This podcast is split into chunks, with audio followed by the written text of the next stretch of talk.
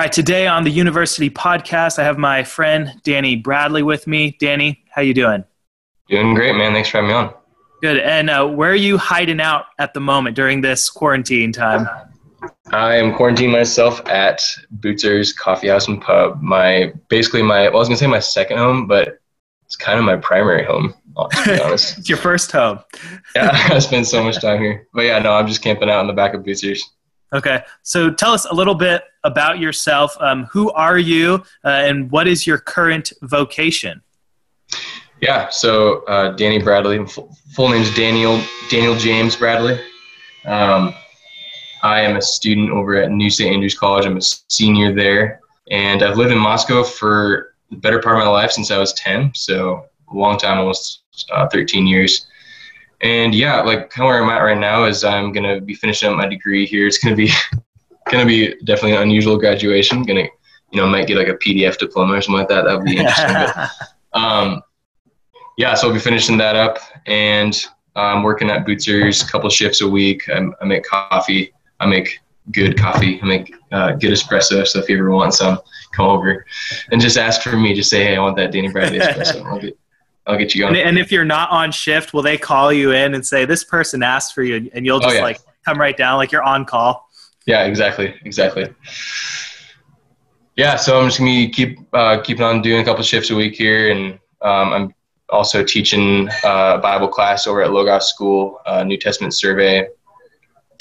Um, I'm also let's see in the summertime I'm to be starting up a real estate career. Um, God was very gracious to me, kind of just dropped that in my lap. Um, Chris Carpenter Story Real Estate hit me up and asked me if I'd ever be interested in real estate, and I was like, yeah, like sure, let's let's let's talk about it. And um, everything went really well, and I figured out this is probably going to be a really good career for me, um, right up my alley. So I'm really excited to start that. Um, so yeah, Story Real Estate coming for you. I'm super excited to work there, um, and yeah, I'm gonna be really excited to kind of just dig even deeper into the community in Moscow, and I'm super.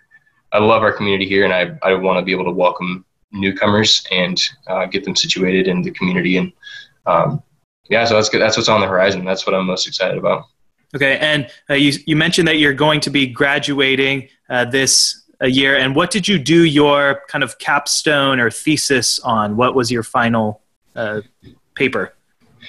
Yeah, yeah. So I did my thesis on apologetics, is the really broad, overarching topic, but specifically, it was a um, an evaluation of uh, presuppositional apologetics, um, and just kind of looking at the uh, possible strengths and weaknesses of it. Um, it was turned. I was actually it's funny because I was starting out. I wanted to defend it because um, I was I would consider myself a presuppositionalist. Um, but as I was studying it, I just kind of got to a point where I actually ended up critiquing it. so that was that was really exciting to kind of see my thought develop on that. And then I uh, hopefully was able to offer some sort of like positive vision for you know if if not presup uh, then what then what should we be doing? Um, and my specific like question was if you're reformed do you have to be a presuppositionalist because that's sort of um, sometimes an assumption that goes um, in my opinion unchecked um, yeah, so that, that was really, really exciting stuff. I really enjoyed it. Yeah, so if I can chase this a little bit, uh, Keith Darrell and I are actually uh, been. We were just talking about this the other day. Differences, uh, critiques of presuppositionalism. John Frame, uh, Keith Mathison wrote a article critiquing mm-hmm. Van Til's presuppositionalism. So I'd be curious. Uh, so you did all this research, and what would you say is is there a label for kind of uh, your version of apologetics? If it's not presuppositional, uh, what what is it? Is there is there a label for it? I would say no, and that, and that was actually I would say there's no label, and I think that's actually one of my main points of critique. And this isn't just about presup; it's about any apologetic, any adherence to a strict apologetic methodology, um, and uh, restricting other me- methodologies. So my, my view at the end of my thesis was kind of like there's a lot of strengths in a lot of different apologetic methods, but I don't think we need to be a, we don't need to be limiting ourselves and saying this is the reformed approach. And if you're not having this approach, then um, if you're not labeling yourself a certain way, you can't really be consistent with your theology. That that was my main critique. Um, so I don't even think I would want to place a label on it. Um, my whole my whole um, vision for what apologetics should be is I think really it should just fall under the category of witnessing. Um, I don't think we should have this whole separate category where like, okay, I'm going to go out today and do apologetics. I'm going to engage people in a reasoned um, philosophical debate about the Christian worldview versus materialism versus like.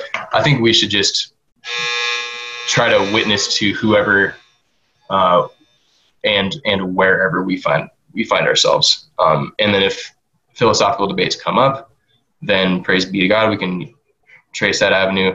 But a lot of times, what people just need to hear is just the straight up gospel. That's, I mean, obviously, that's what we all need. And I think that apologetics should come as a tool in that that overall tactic of just witnessing and, and, and sharing your faith. Yeah. Thanks. Yeah, I'd be interested to read uh, your thesis if, if it's well written. you can check well, with uh, Mitch Stokes on that. yeah. um, so let's uh, shift from defending the faith, apologetics, to how you came to faith. So, uh, mm. when did that happen? When did you become a Christian, and what were the kind of circumstances surrounding that? Yeah, I would say I've always been a Christian. Um, I grew up in a Christian family. My uh, had great Christian parents, uh, two amazing Christian sisters, and I was just basically immersed in very godly, solid Christian community um, since since day one. Um, so I'm very thankful for that. So yeah, I was I'd say there's never been a time where I didn't um, didn't know God, um, but definitely there was a pretty long period of I would say coasting in, in my faith, um, and that was probably junior high and high school, I'd say is the, the, the time that I, I was coasting in my faith, just kind of going through the motions. And I think, uh, so one illustration what I was, I, I wouldn't be excited to sing in church. Um, I kind of resented needing to sing and, and um, sometimes even be at church. I was like, you know, this is just what we have to do because I'm a Christian. Um, but when I was about 18, uh, I was, I say 17, things started to change. And one thing was I just started loving school. I, I was a senior over at Logos School, and I just absolutely loved learning.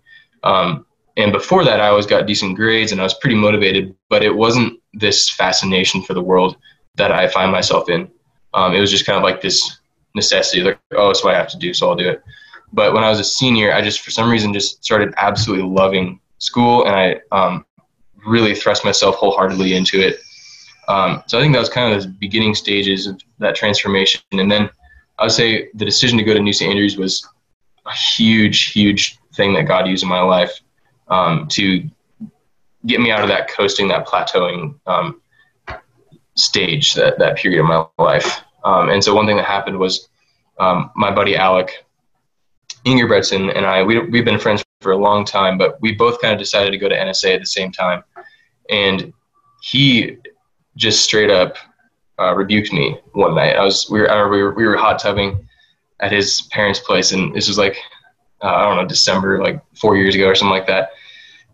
And I was telling him about like all these super petty um, concerns and really trivial things that, I, that were on my heart that I was just like way too serious about. I was I was taking way too seriously, and he just listened to me. And at the end of my like tirade, he just kind of looked at me, just like, you know, hot tub bubbling in the silence. And he's just like, Danny, I don't think you've really given your life to Christ.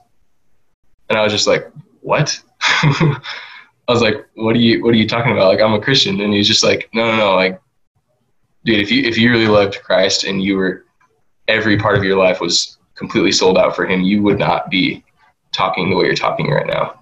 Hmm. Um, and so I think we should, so usually we would, we would spend hours in the hot tub just hanging out but he cut it off early. He was like, I think you should just, we should be done. You should go home and, and repent and just like pray um, and ask God to like help you.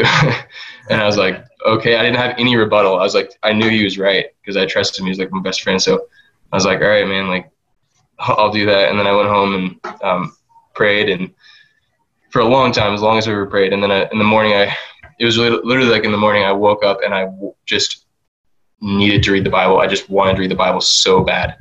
And that was kind of the first time where I had just that deep, deep hunger um, for the word.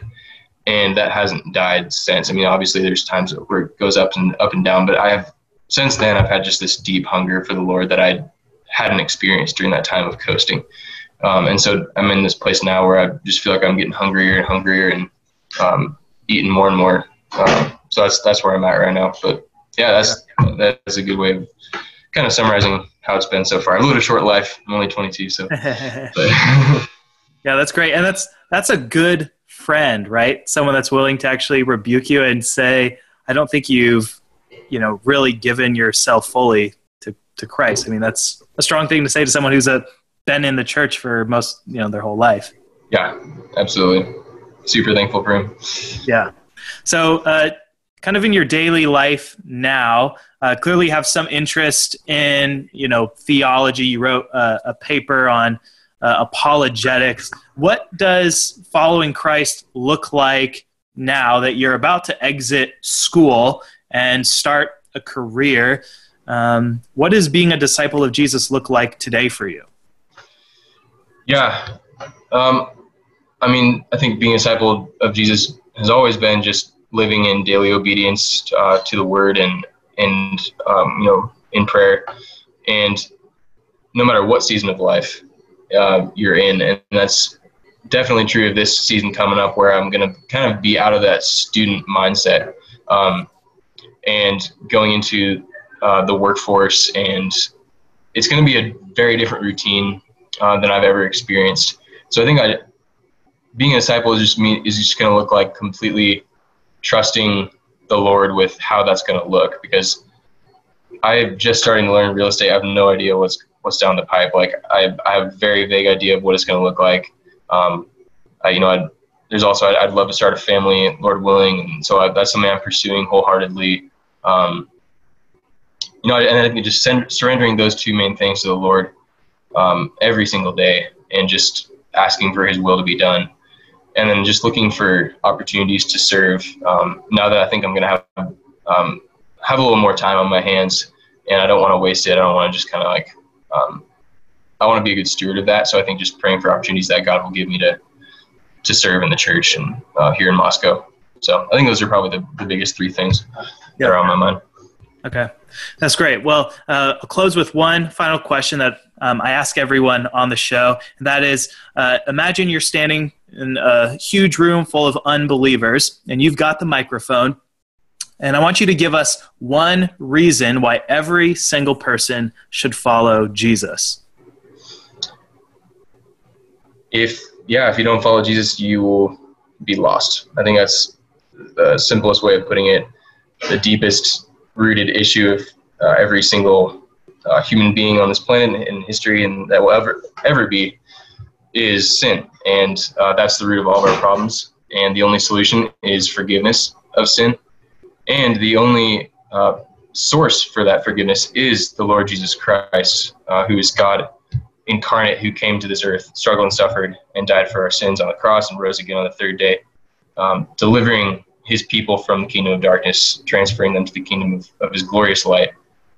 And that is the only thing that will keep you from being lost forever. So I think that's that's the that's the shortest answer that I could possibly give. Yeah. That's great. Well, Danny, thanks for taking some time out to to join me. Uh, hope you enjoy the rest of your Zoom classes for the rest of the week. Thanks. Thanks for having me on, Aaron. Appreciate it. All right. Talk to you later. Peace. Bye.